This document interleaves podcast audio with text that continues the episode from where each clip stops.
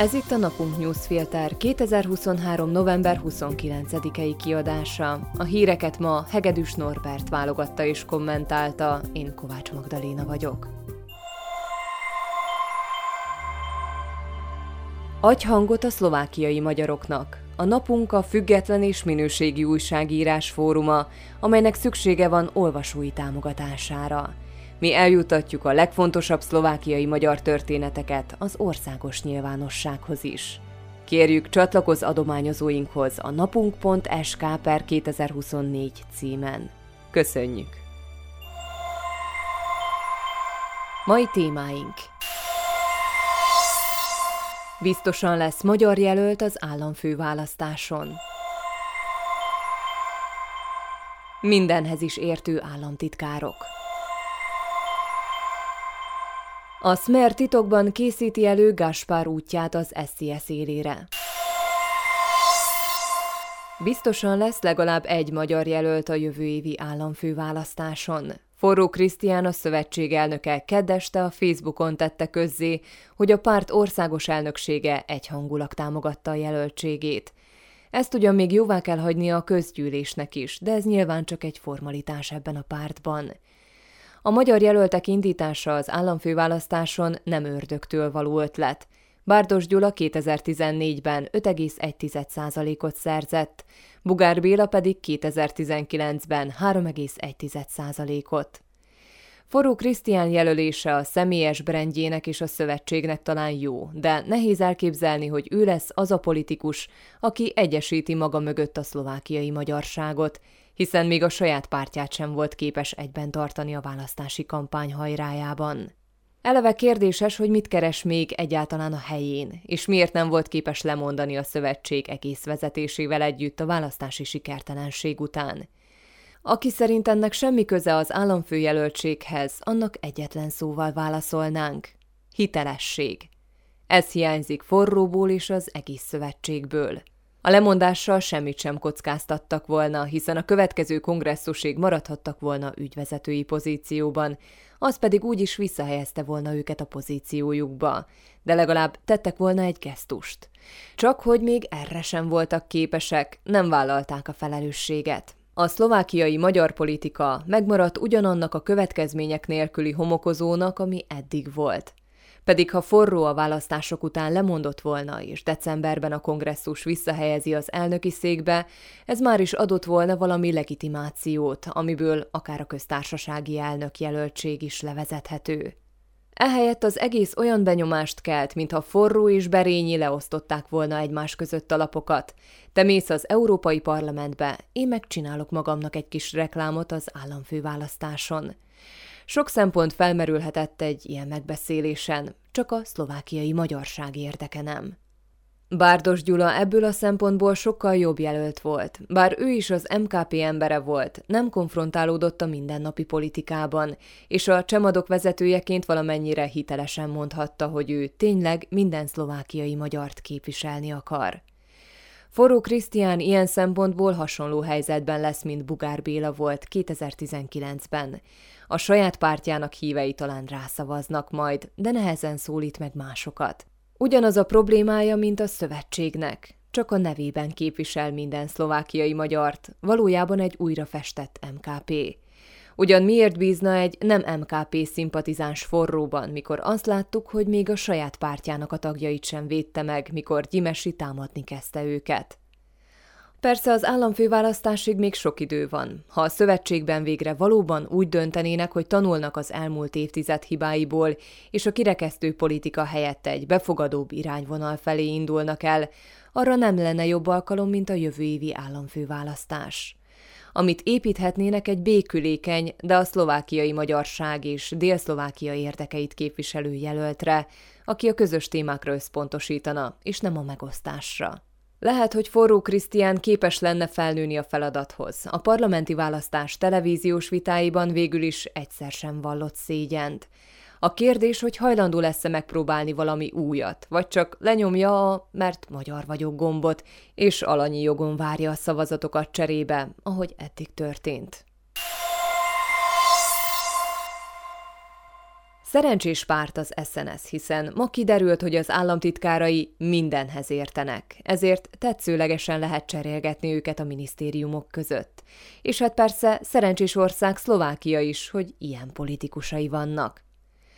Az történt ugyanis, hogy Stefan Kuffa, aki eddig kulturális államtitkárként tevékenykedett, átkerült a környezetvédelmi tárcához hasonló pozícióba. A tárca így már teljesen Tomás Taraba Zsivot nevű pártjának uralma alá került, hiszen a másik államtitkár Filip Kuffa a már említett Stefan Kuffa fia. Mário Maruska, aki eddig a Földművelésügyi Minisztérium SNS által jelölt államtitkára volt, Kuffa helyére megy a kulturális tárcához. És hogy a kör teljes legyen, Maruska helyét a Környezetvédelmi Minisztérium eddigi szmeres államtitkára József Smatana foglalja el. Stefan Kuffa kulturális államtitkárként eltöltött néhány hetének legmaradandóbb teljesítménye, hogy a nagyszombati Szent Miklós bazilikában Jézus Krisztus királyi trónra ültetésére szólított fel két héttel ezelőtt. A kijelentéstől elhatárolódott a szlovák püspöki konferencia, mondván, hogy a templom az imádkozás, nem pedig a politizálás helye. Felmerül persze a kérdés, hogy akkor ki engedélyezte Kuffának, hogy a templomban beszéljen de most nem ez a lényeg. Az ötlettől egyébként Kufa akkori felettese Martina Simkovicsová kulturális miniszter is elhatárolódott. Roman Michelko, SNS-es képviselő a Gyenyíkennek azt mondta, elképzelhető, hogy ez az incidens is közrejátszott a hirtelen jött cserékben.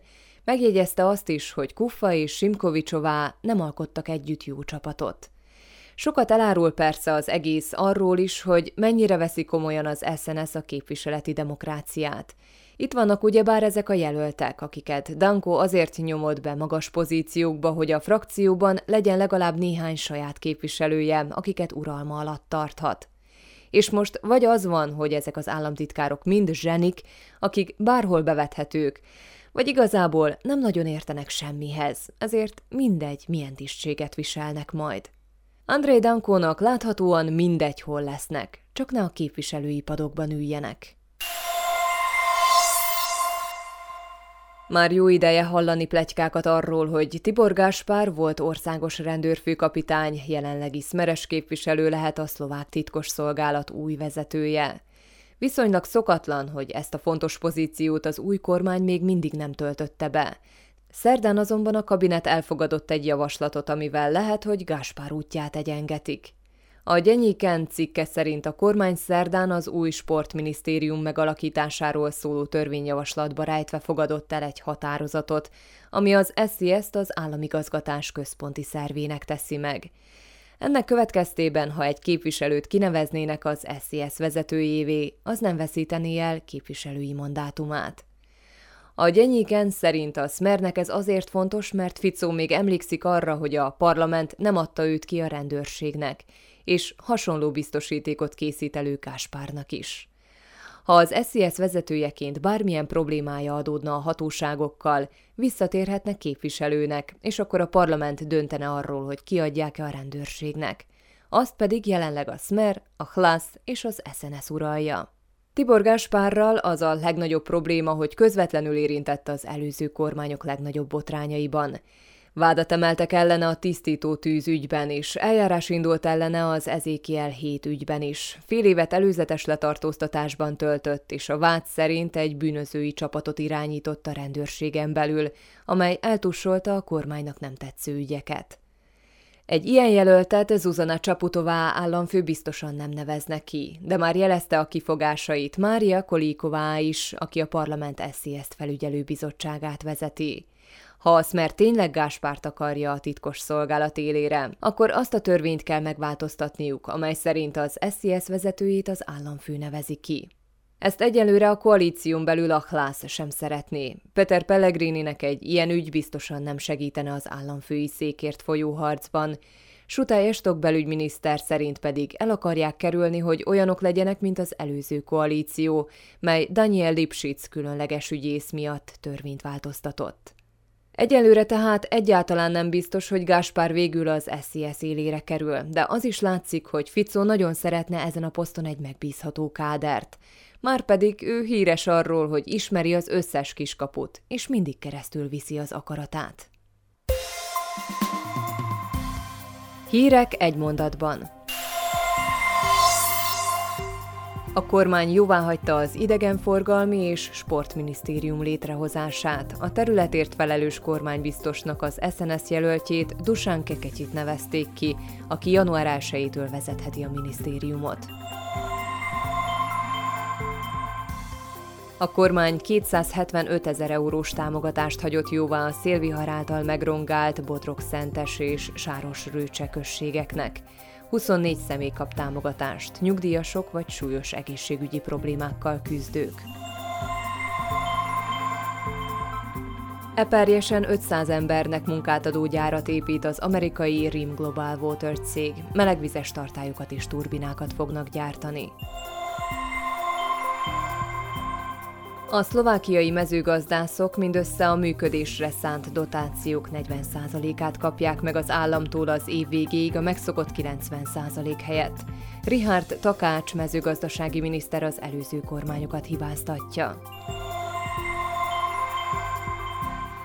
Továbbra is működni fog Szlovákiában az ukrajnai katonai technikát javító központ. Ezt Kuleba ukrán külügyminiszter jelentette be, miután tárgyalt Juraj Blanár szlovák külügyminiszterrel Brüsszelben. A szlovák földalap új igazgatója Richard Simad lesz. A választáson a Smer színeiben indult, eddig az alaptanácsának tagja volt és az Eriva Mihalovce igazgatóságában tevékenykedett. Marian Kocsner és Mikulás Csernák összekülönbözött a Lipótvári börtönben. A vita oka a palacsinta volt, amit Kocsner túl vastagnak talált. A börtönkonyhán népszolgálatot teljesítő Csernák ezt állítólag nem vette jó néven. A mai napunk newsfilter híreit válogatta és kommentálta Hegedűs Norbert. Én Kovács Magdaléna vagyok, a Viszonthallásra holnap.